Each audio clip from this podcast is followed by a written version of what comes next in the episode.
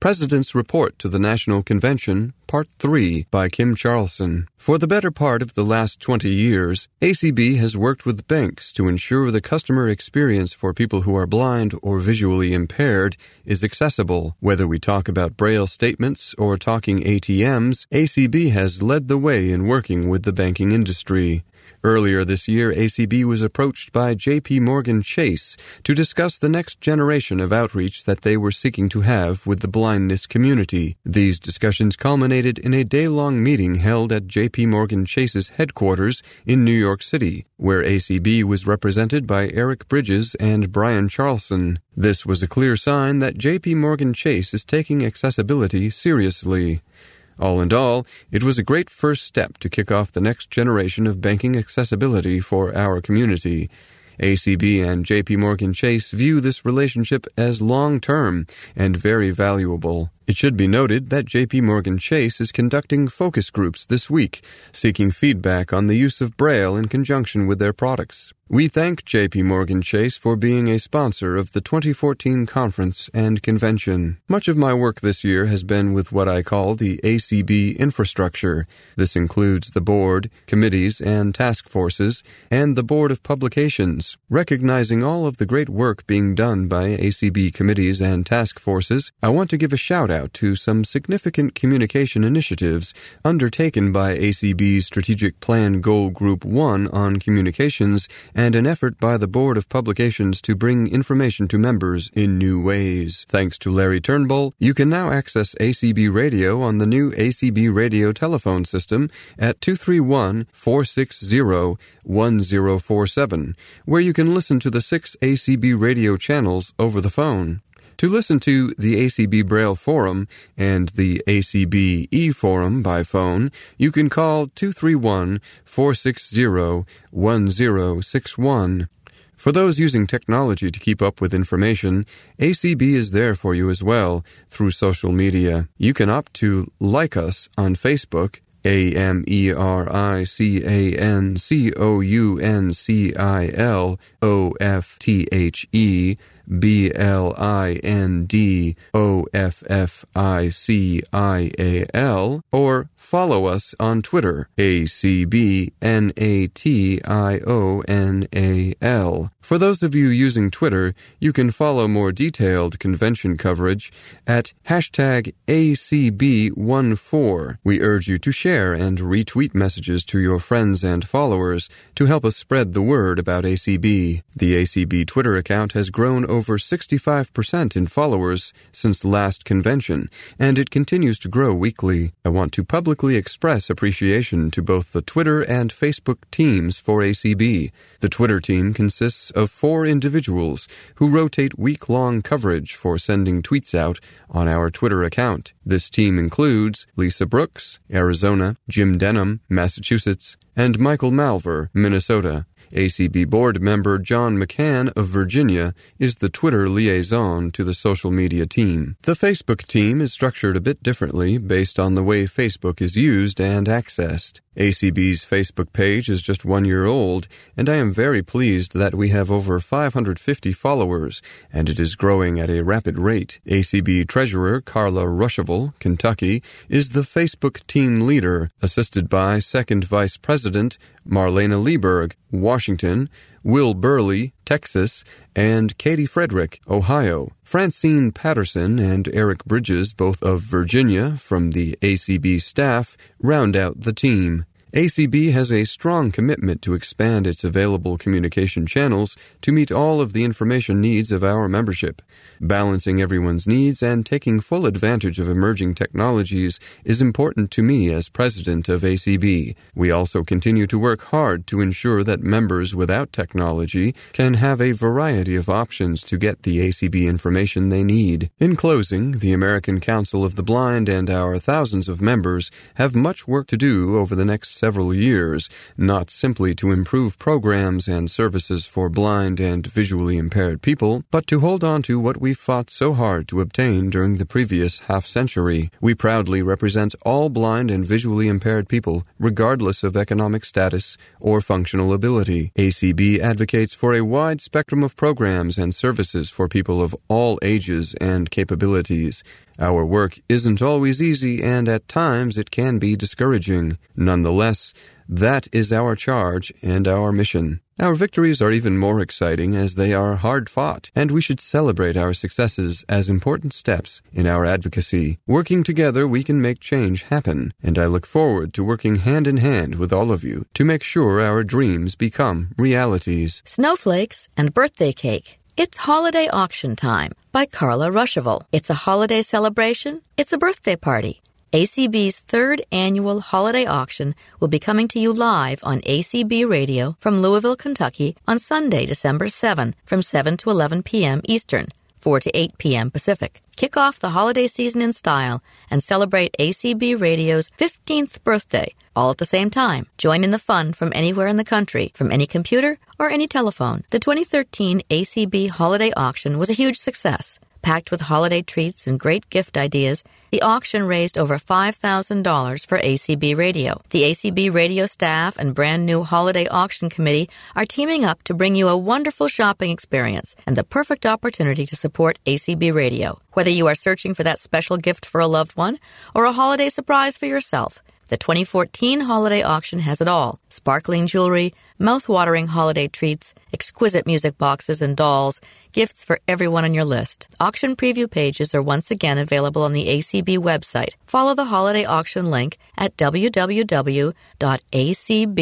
www.acb.org to browse the preview pages and choose the items on which you plan to bid. On December 7, between 7 and 11 p.m. Eastern, tune in to ACB Radio by computer at www.acbradio.org, acbradio.org, or by telephone by dialing 231 460 1047. Michael McCarty and Carla Ruschival will once again be your on air hosts. Larry Turnbull and Jim Fenn will be in the studios, working behind the scenes to keep us on the air. And Patty Cox and Paula Weiss will be taking your calls and registering your bids. Bidding is easy and will be fast and furious. Two telephone numbers and additional telephone lines will allow us to take your bids more quickly this year, and there should be fewer busy signals. To bid on an item, listen for it to be announced on the air.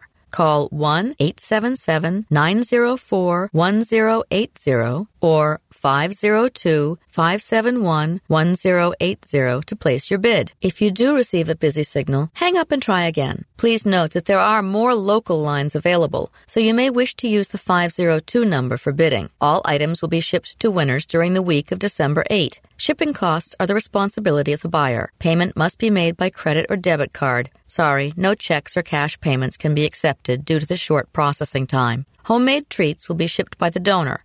All other items will ship from the ACB Minneapolis office. Happy bidding, and thanks in advance for your support of ACB Radio. Convention attendees find The Real Deal in Las Vegas by Sharon Lovering. This year, the convention resumed its normal schedule with the opening session on Sunday night. Convention goers found triple digit heat awaiting them when they arrived at the Riviera Hotel in Las Vegas. It got so hot that scoop masters put mats out on the sidewalks near the relief areas so the dogs wouldn't burn their paws. Sunday, ACB President Kim Charlson greeted everyone saying, Ladies and gentlemen, welcome to the 53rd Annual Convention of the American Council of the Blind. Rick Coolme, president of the Nevada Council of the Blind, welcomed everyone to Las Vegas. After all the welcomes, Charlson presented her report. For the full text, see the September and October issues, as well as this issue. Charlson and Lane Waters then introduced this year's new ACB Life members. Sheila Towns of Tennessee, Greta McLam of North Carolina, Ray Campbell of Illinois, Sandra Edwards of Arkansas, Eldon Cox of Missouri, Albert Pietralongo of Maryland, and Eugene Spurrier of Maryland. Charlson thought that was all the Life members, until Waters interrupted, It was brought to my attention earlier this afternoon that there's been a serious omission,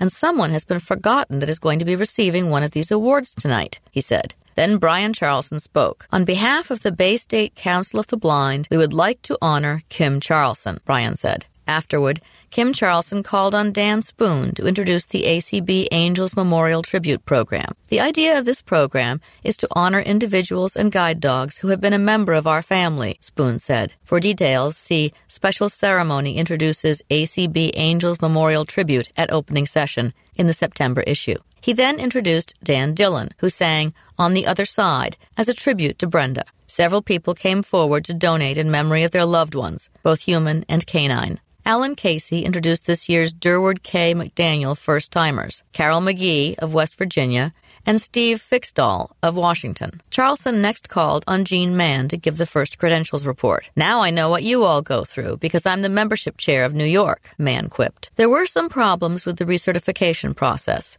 and two affiliates would not be seated Delaware and ACB Human Service Professionals. Neither had the required 13 members as of the March 15th deadline. The session wrapped up with the roll call of affiliates. Monday, Charlson called the session to order. The convention then adopted the standing rules, and Gene Mann gave the final credentials report. This year, around March 14th, 15th, I started getting these panicked phone calls, Mann said. She recommended affiliates set a deadline for their chapters to get information in, and that affiliates work on their changes, deletions, and additions as they come in. Mann also reminded the audience to double check their lists and to count their paid members and send the check in on time. The convention adopted the credentials report. Afterward, John Huffman gave the first reading of a proposed constitutional amendment. Charlson turned the podium over to Jeff Tom, who called on Shelley Hart to present the Affiliate Membership Growth Awards.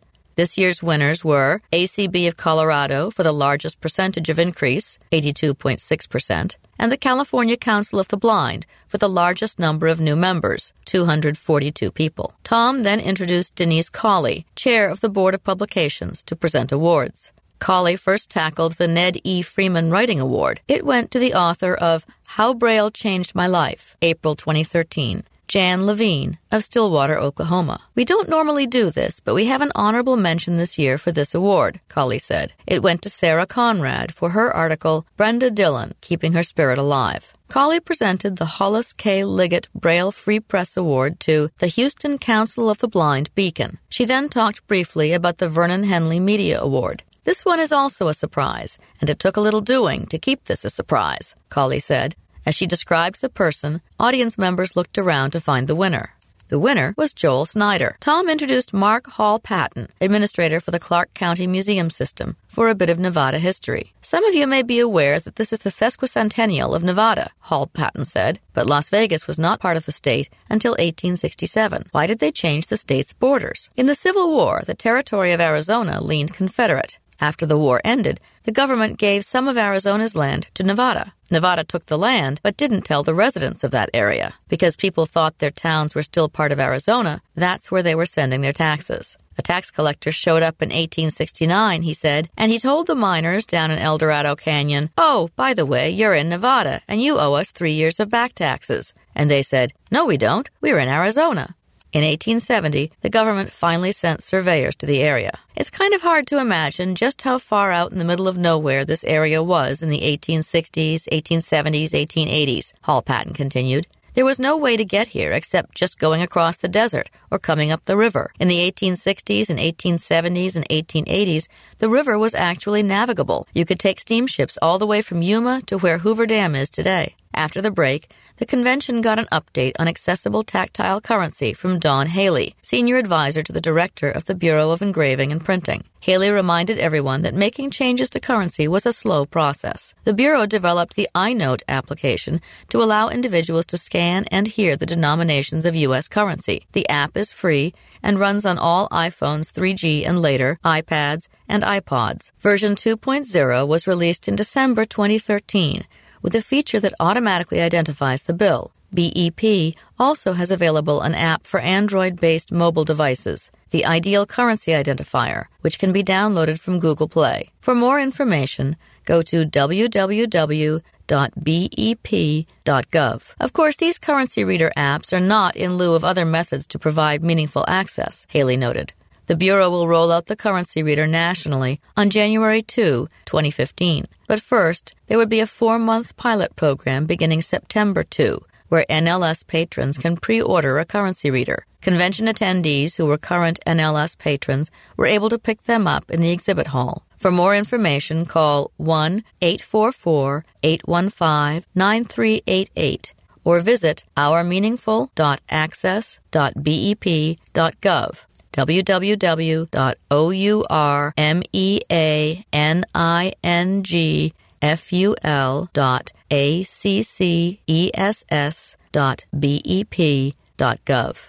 Haley discussed the tactile feature issue. Banknote redesign is an extremely complex and technical process, and while I don't want to get too bogged down in the scientific or technical aspects, I do think it would be helpful for me to illustrate why it takes so long, she said. The government plans bill designs as families, where all denominations that are redesigned are considered a family. The new family of bills is already in the planning stages, and the $10 is scheduled to be the first in the family to contain a tactile feature, she said. However, if there is a threat against a different denomination, then the $10 could be pushed aside for something else. But whatever note comes out next will have a tactile feature. Mark Reichert then read a resolution dealing with paper currency, which was adopted. The next speaker was Karen Keninger, director of the National Library Service for the Blind and Physically Handicapped. She listed the priorities for the year. First on her list was expanding the NLS collection. NLS has traditionally done about 2,000 talking books a year and maybe up to 500 braille books a year, she said. But that's not enough, so we're doing more.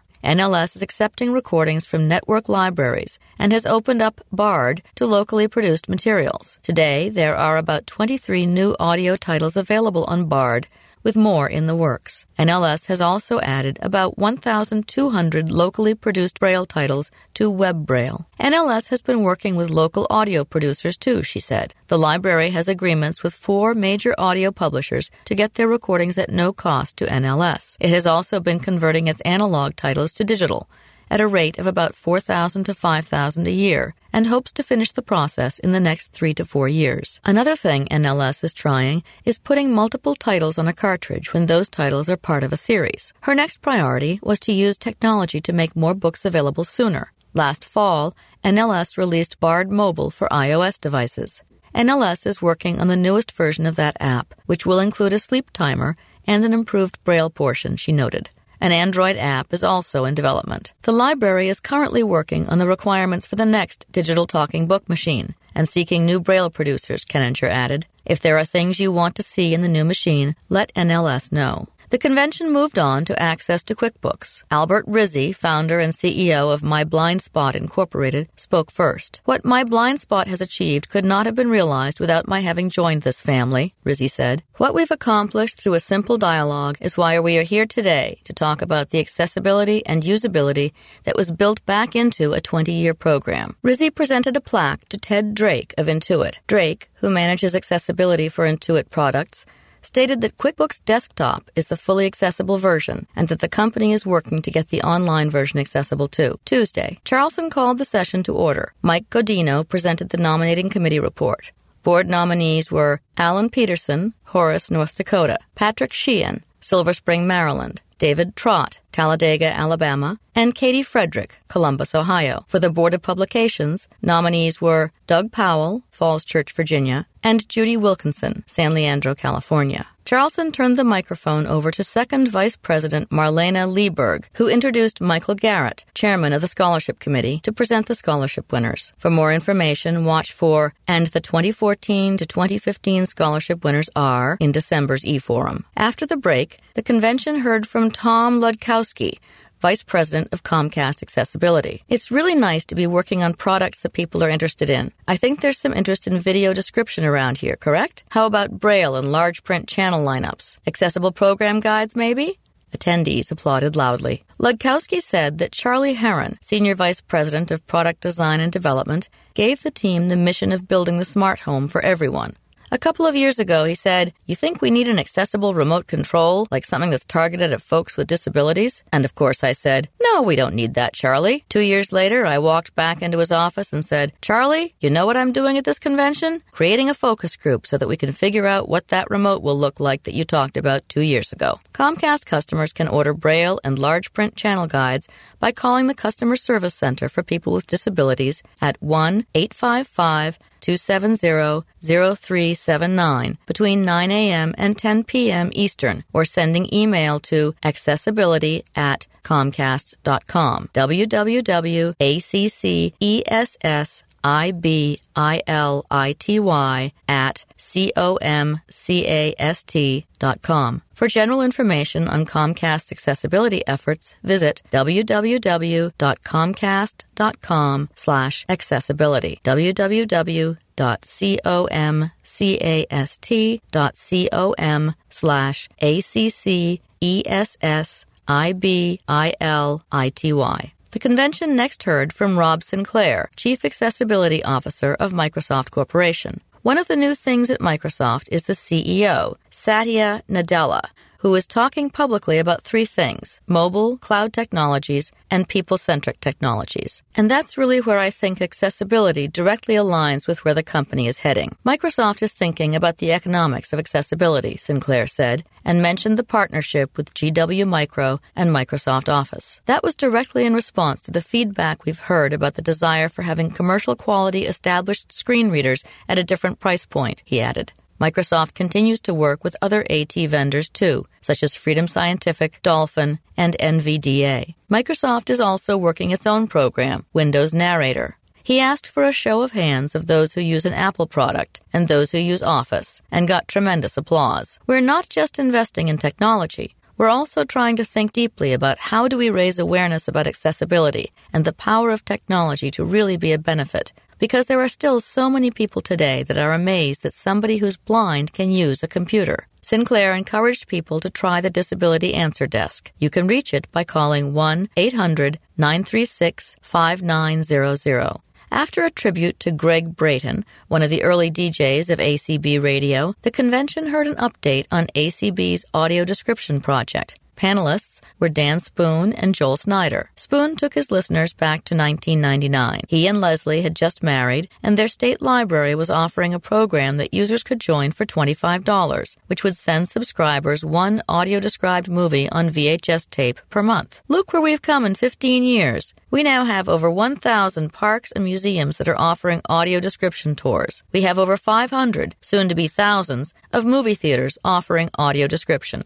Joel Snyder, director of the Audio Description Project, spoke next. I'm pleased that the Audio Description Project and ACB has been such a big part in all of those advancements, he said. ADP created the audio described tour of the White House, voiced by Ed Walker, with welcoming remarks from the First Lady. You can make a reservation for the tour through your congressman. For more information, visit www.acb.org slash ADP. Wednesday. Wednesday was all about information access. Charlson called on John Huffman for Constitution and Bylaws amendments. Huffman briefly described two proposed amendments that had been received and withdrawn. Following him was Mark Reichert, chair of the Resolutions Committee. Reichert read a resolution about fire codes and another about Braille instruction. Both were adopted. Charlson turned the microphone over to Ray Campbell, the day's presiding officer. Campbell introduced Gabriella Cavallero, a narrator from Talking Book Publishing Company in Denver, Colorado. Cavallero reminisced about a night when her family went to a concert for children and how the leading lady led us in a story that night, weaving it around all the instruments up on that stage, all those melodies, and I was totally mesmerized. And I thought, wow, that's magic. I love how my world, music and words and stories, get to be woven together. How she does that. I want to do that. She said that she had moved with her family to the United States when she was eight. I had a nasal Puerto Rican accent, which I got rid of very fast because I got made fun of very badly, she added. But the feeling of being on a totally different planet was not as easily banished as losing my accent. I loved recording Julia Alvarez's How the Garcia Girls Lost Their Accents. She read a snippet from the book.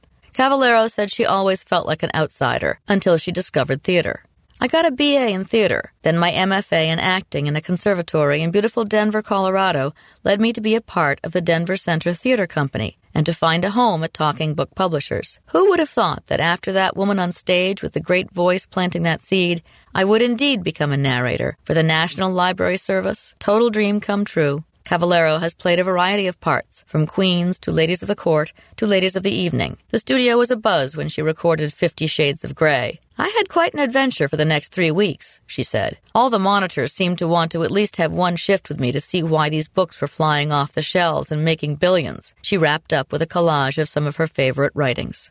The convention next heard about cell phone technology with a panel moderated by Brian Charlson. It used to be that what we talked about in the blindness community was, we need choice, Charlson stated. And then it started happening to us. And then we had to start to figure out so which one do I choose? Charlson then introduced the panelists. Dr. Stephen McCormack of Visas Technologies spoke first. The iPhone is a wonderful tool, and it's opened up a world of difference for people, McCormack said. Throughout the course of really working within the field, I noted that there were some very gigantic gaps in the ability of the individuals to do a number of things. The three that came paramount to me were the independence first and foremost, the ability to communicate with loved ones, and then, more broadly, the social networking that's taking place right now. McCormack mentioned that he'd worked with students at the Carroll Center. We were asking them point blank, okay, what is it that you want? What do you need? He introduced the VelaSense system, which connects an Android phone or tablet with a computer system that includes cloud computing, social media, and much more. Next was Jennifer Crutchfield from Sprint.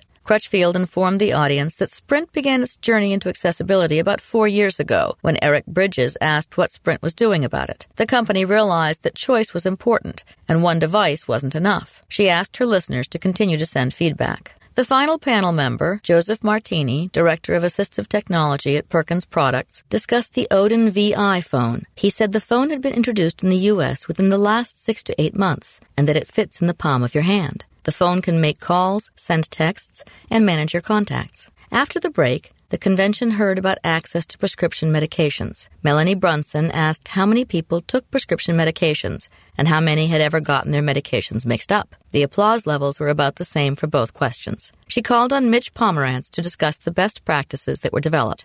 Pomerantz described how legislation mandated the creation of a working group composed of members of the blind community and the senior community along with representatives from pharmacies. That group worked hard to craft a best practices document that included how braille, large print, and audio material should be provided.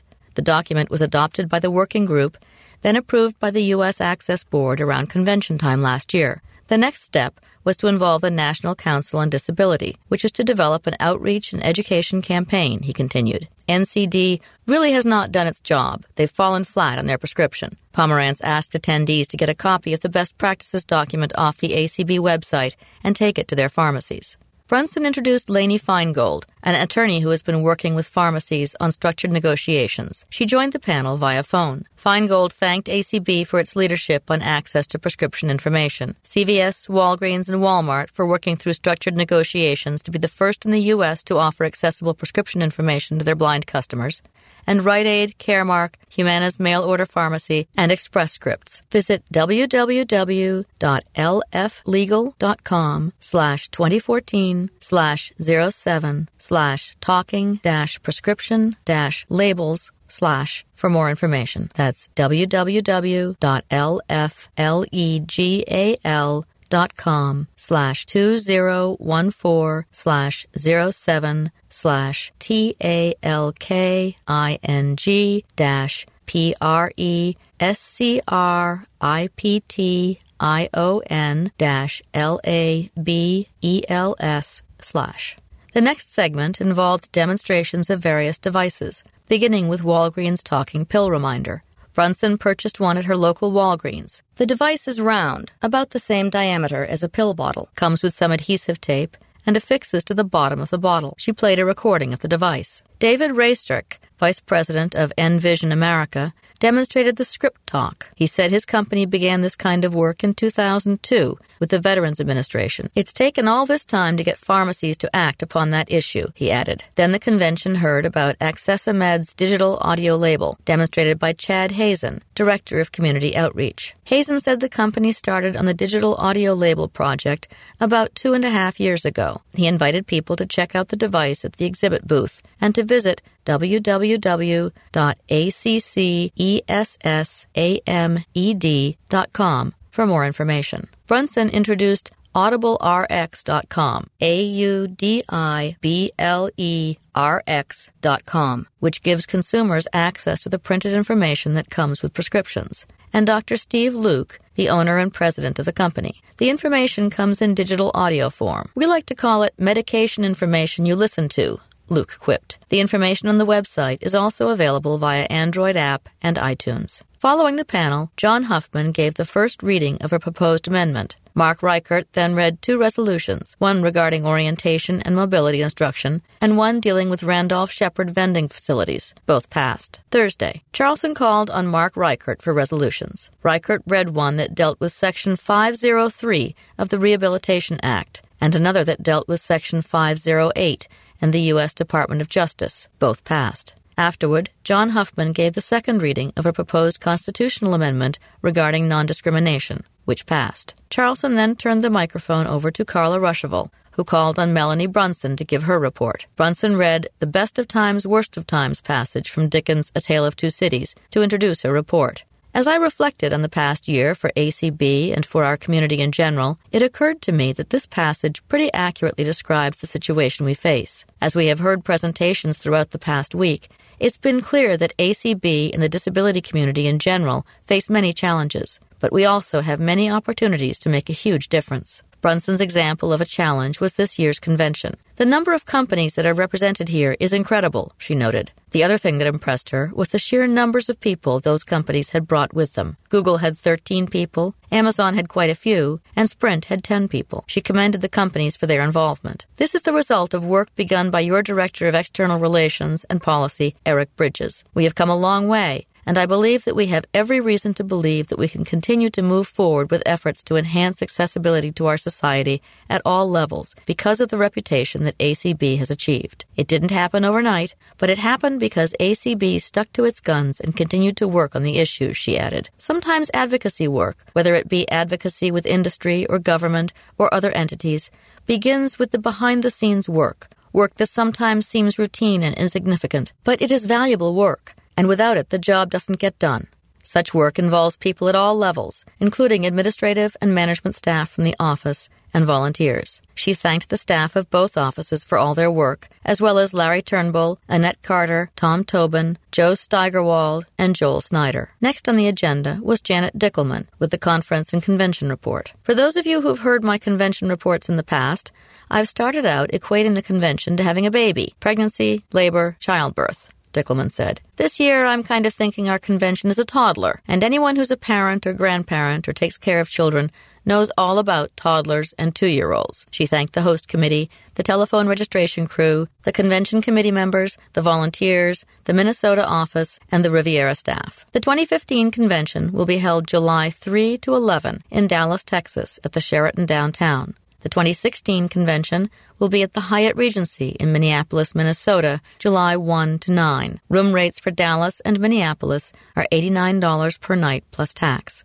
After the break, conventioneers heard a report on the walk and auction. Dan Spoon thanked all the affiliates for their contributions this year and for their continued support of the MMS program. He said that ACB received $11,000 during the roll call and $5,000 in donations to the Angels program Sunday night. The auction raised more than $20,000 for ACB.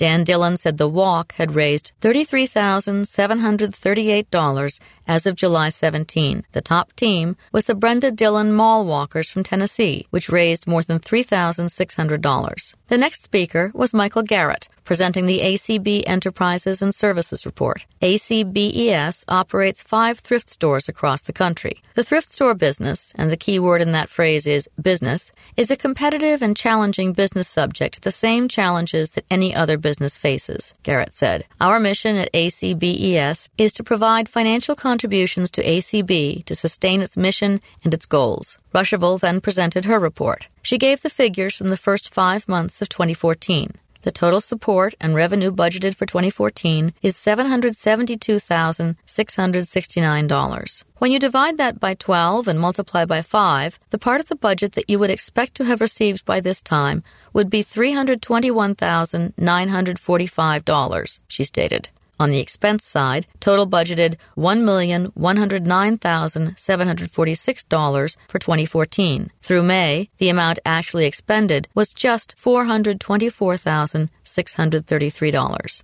ACB was very fortunate to receive a six figure bequest in the spring, she said. I want to caution you that in listening to these numbers, the bequest makes things look pretty good. We need to remember that we cannot depend on bequests, especially $400,000 bequests, just kind of happening all the time. Because of the bequest, ACB has a surplus at this point of $382,195. The board has put most of the bequest money into reserves. Ruschival called on Reichert for a few resolutions. He tackled a resolution dealing with 14C certificates and another that dealt with the misrepresentation of service animals. Both passed after discussion. Friday. Mark Reichert first read a resolution dealing with Lions replica canes, which passed. He then tackled resolutions dealing with access to Medicare information, technology and library access, and identification of download only BARD books. All passed. John Huffman then gave the second reading of the Affiliate Relations Amendment, which passed after much discussion. Before elections began, Mike Godino reviewed the nominating committee's slate. Peterson, Sheehan, Trott, and Frederick were elected by acclamation. Charlson called for nominations from the floor for the final seat. Martin Kuhn nominated George Holliday. Deborah Wells nominated Kim Hebert. While the voting crew distributed ballots, Reichert read resolutions dealing with mail delivery and the vending stand program. Both passed. Following the roll call, Reichert read a resolution dealing with taxis and rideshare companies, which passed. Charlson then announced that Holliday had won the election, 773 votes, 90.15%, to 84.5, 9.85%. Next up were elections for the Board of Publications. Doug Powell and Judy Wilkinson were elected by acclamation. Charlson then called for nominations from the floor for the remaining seat. Kathy Devon nominated Tom Mitchell. With no other nominations, Mitchell too was elected by acclamation. After a few door prizes, Reichert read the remaining resolutions dealing with accessible set top boxes and TV, plus expressions of thanks to the hotel, host committee, and Nevada Council of the Blind and the volunteers. All passed. After announcements, the convention adjourned. Captions. Kim Charlson begins the Life membership presentations. She is standing on stage speaking into a podium microphone, wearing a black and green printed dress and dark sunglasses. Dan Spoon talks about the ACB Angels Memorial Tribute Program. He is wearing a red plaid shirt and speaking into the podium microphone. Dan Dillon is seated behind him, wearing a dark green shirt and holding a guitar. Donna Pomerantz accepts the Affiliate Growth Award for California from Shelley Hart. California had 242 new members in 2014. Donna is standing on stage behind the podium microphone, wearing a black shirt and a gold necklace. Shelley is standing beside her on the left, wearing a white knit vest over a dark dress. Denise Colley, left, presents the Hollis K. Liggett Braille Free Press Award to the Houston Council of the Blind Beacon. Peggy Garrett, standing on the right behind the podium microphone, accepts on behalf of the newsletter editor. Dawn Haley discusses the process of making currency accessible. She stands on stage behind the podium microphone. The podium has the word Riviera on the front. She is wearing an army green blouse under a golden brown sweater, tortoiseshell glasses, gold hoop earrings, and a long gold necklace. Karen Keninger discusses what's new at the National Library Service for the Blind and Physically Handicapped. She's standing on stage behind the podium, speaking into the microphone. She's wearing a beige blouse, green suit jacket, and gold necklace with polished stones. Tom Wlodkowski tells the audience about Comcast's accessibility team, video description, braille and large print channel guides, and the new Customer Support Center for people with disabilities. He's standing behind the podium microphone on stage, wearing a white pinstriped shirt and navy blue tie. Behind him, just visible, is the American Council of the Blind banner. Gabriella Cavallero tells the audience how her dream of becoming a talking book narrator came true. She is standing behind the Riviera podium microphone, wearing a deep red sleeveless v-neck dress and a silver necklace. David Raistrick, right, of Envision America, demonstrates the ScripTalk device.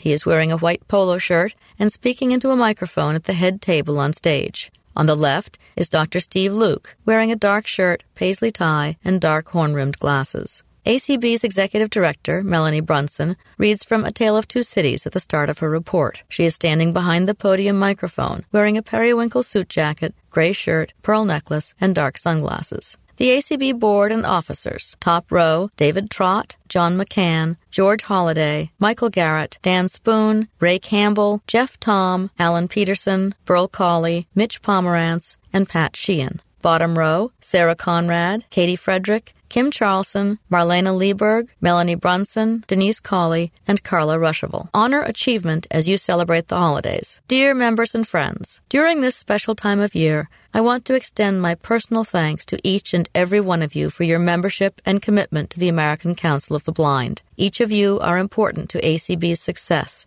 And as president, I appreciate the time, talent, and energy you have given to our critical work over the past year. If you have supported ACB financially, I thank you for your past generosity. If you are able to do so, I would appreciate any additional financial assistance you can provide. It is only through the support of people like you that our work can continue and flourish.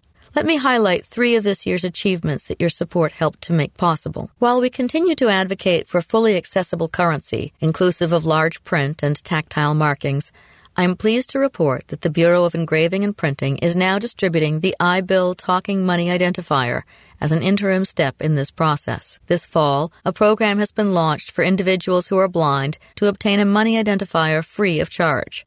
ACB members interested in receiving the currency identifier should contact their cooperating talking book library, and they will place your name on the list. Currency readers will be mailed over the next three months by the National Library Service directly to your home address. To enhance services to ACB members, ACB Radio became available over the telephone late last year, giving people who are blind or visually impaired yet another option to access valuable information, resources, and programming. This new service enables access to ACB Radio's six channels of programming anytime from just about anywhere and does not require using a computer. Since its launch, 28,000 individuals have listened to ACB radio via the telephone. To access ACB radio by phone, just call 231 460 1047. Finally, Walgreens, the nation's largest drugstore chain, joined a growing trend among pharmacies providing accessible prescription labeling for customers who are blind or visually impaired.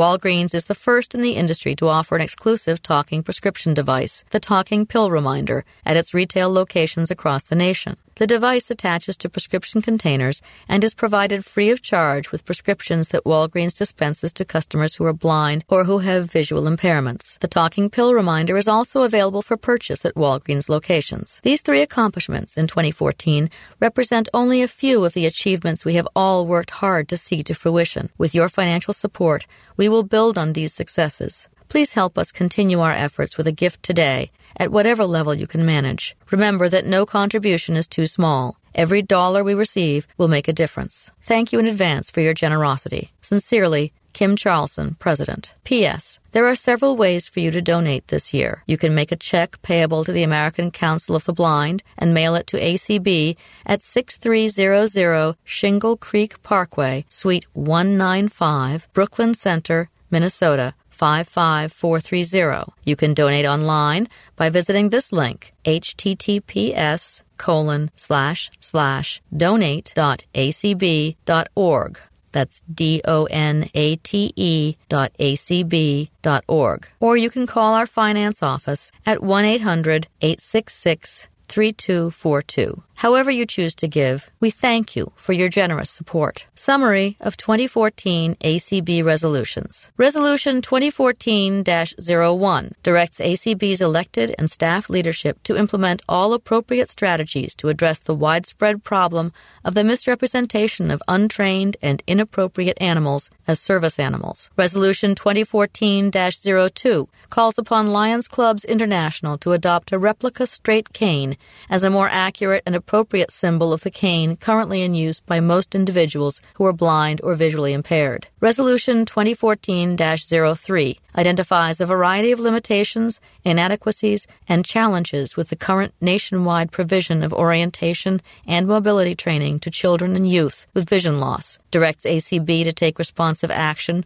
through advocacy and educational outreach, and demands that the U.S. Department of Education take immediate monitoring and enforcement action. Resolution 2014 04 identifies a variety of limitations, inadequacies, and challenges with the current nationwide provision of Braille instruction to children and youth with vision loss, directs ACB to take responsive action through advocacy and educational outreach, and demands that the U.S. Department of Education take immediate monitoring and enforcement action. Resolution 2014 05 directs the ACB elected and staff leadership to enter only into agreements with convention facilities, i.e., hotels, etc., when such facilities are in compliance with all applicable fire safety codes, and bars ACB from entering into such agreements when facilities are not in compliance and or where no applicable fire safety codes are in force. Resolution 2014 06 expresses deep frustration with the U.S. government's failure to fulfill its judicially recognized obligation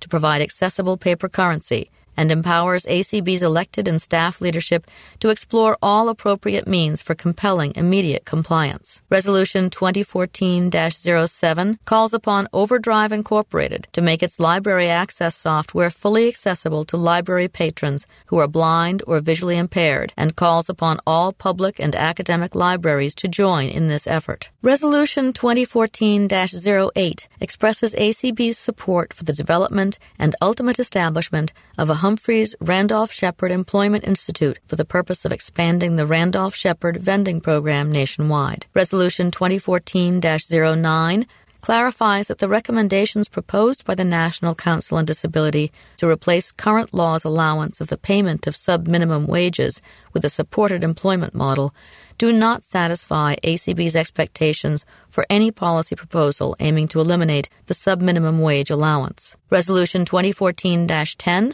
calls upon the U.S. Department of Justice DOJ, to refrain from defending federal agencies in court when such agencies face claims of Section 508 violation and have not met the good faith criteria which ACB urges DOJ to adopt. Resolution 2014 11 demands that the U.S. Secretary of Labor amend the recently promulgated revisions to the Section 503 regulations concerning the affirmative action obligations of federal contractors to address the failure of such revisions to adequately communicate the technology accessibility obligations of such contractors. Resolution 2014 12 requests that BARD book listings include indicators of book availability via download and cartridge or download only. Resolution 2014 13 reiterates ACB's long-standing demand that all Medicare-related notices and or documents requiring attention be offered in accessible format. Resolution 2014-14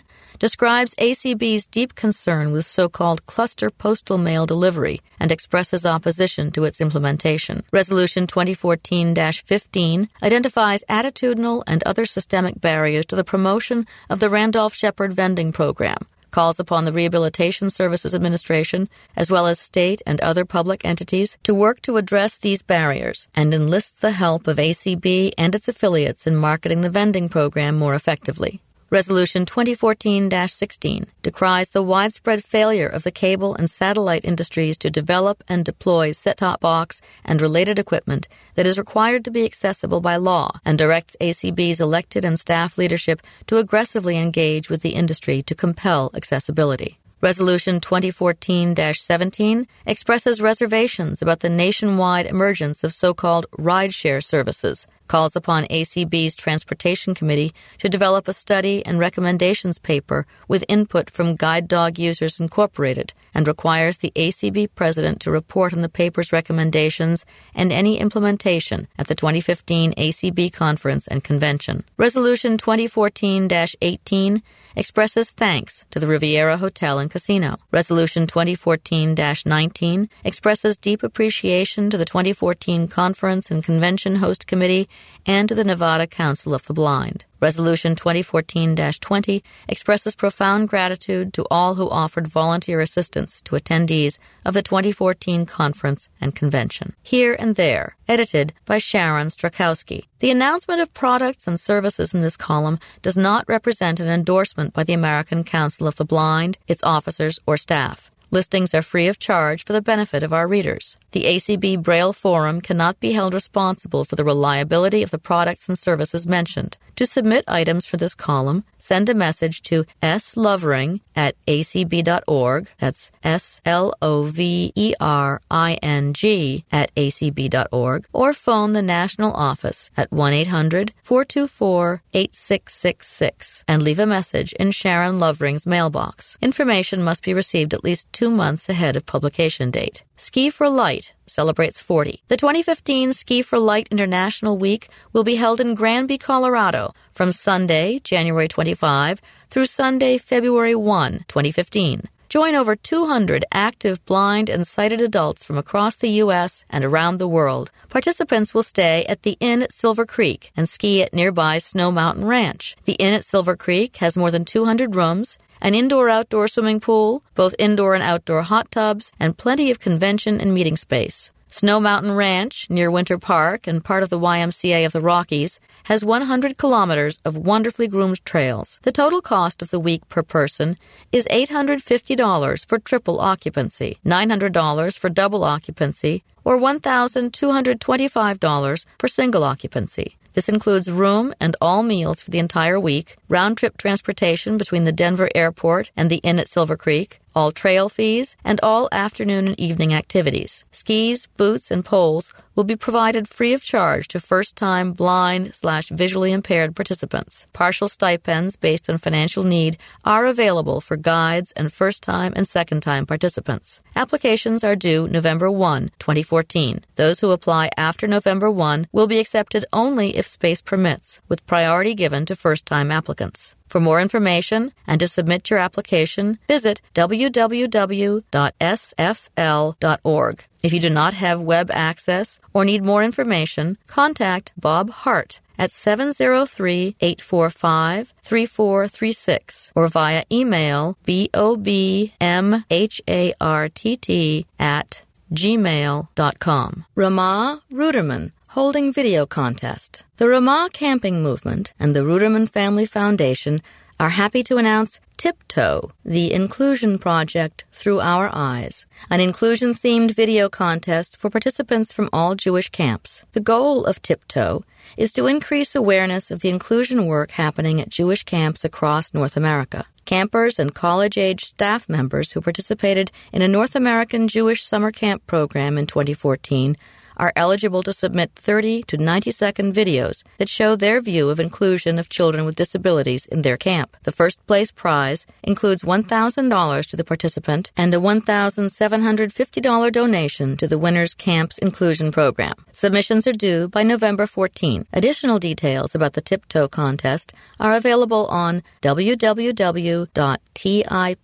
2014.org and on Twitter at hashmark TIPTOE 2014. Attention, Anthem, Blue Cross, and Blue Shield members. ACB is trying to spread the word about its agreement with WellPoint, a company that owns Anthem, Blue Cross, and Blue Shield operations across the United States. All WellPoint companies are now providing insurance information in alternative formats, including Braille, large print, audio, and electronic formats. They've also designed their websites and mobile applications to be accessible. WellPoint worked with blind members in structured negotiations with Linda Dardarian and Lainey Feingold on this initiative, and we really encourage people who are blind and visually impaired to take advantage of this new program. You can learn whether your state is covered at www.lflegal.com slash 2014 slash 07 slash W-E-L-L-P-O-I-N-T B-L-U-E slash. We also need feedback to help make the program as strong as it can be. The best way to give feedback is to email Lainey at lf at lflegal dot com or call her at 510 548 5062. Members can request the alternative formats by calling the number on the back of their health insurance cards or any other number they use to reach a WellPoint company. WellPoint is now the industry leader in providing insurance information in alternative formats. Please help us spread the word and please let us know of your experiences with the new program. High Tech Swap Shop. For sale. Power Braille 40 in good condition. Asking $900. VersaPoint Duo Braille Embosser. Asking $2,500. Money orders only, please. Contact Mark at M E M O N T G O M E R Y 66 at gmail.com or 615 732 5807. For sale, Braille Note Apex 32 cell model. In excellent condition, barely used. Asking $5,000 or best offer. Contact Donnie Mitchell via email D-O-N-N-I-M-I-T 50 at gmail.com or phone her at 801-953-2158. For sale, PAC Mate with QWERTY keyboard. Includes all cables and instruction CDs asking $1,000 or best offer. Contact Ann Sims at 404 615 8338 or via email at annsims143 at gmail.com. For sale, GW Micro Orabis CCTV comes with all cables and user guide in excellent condition.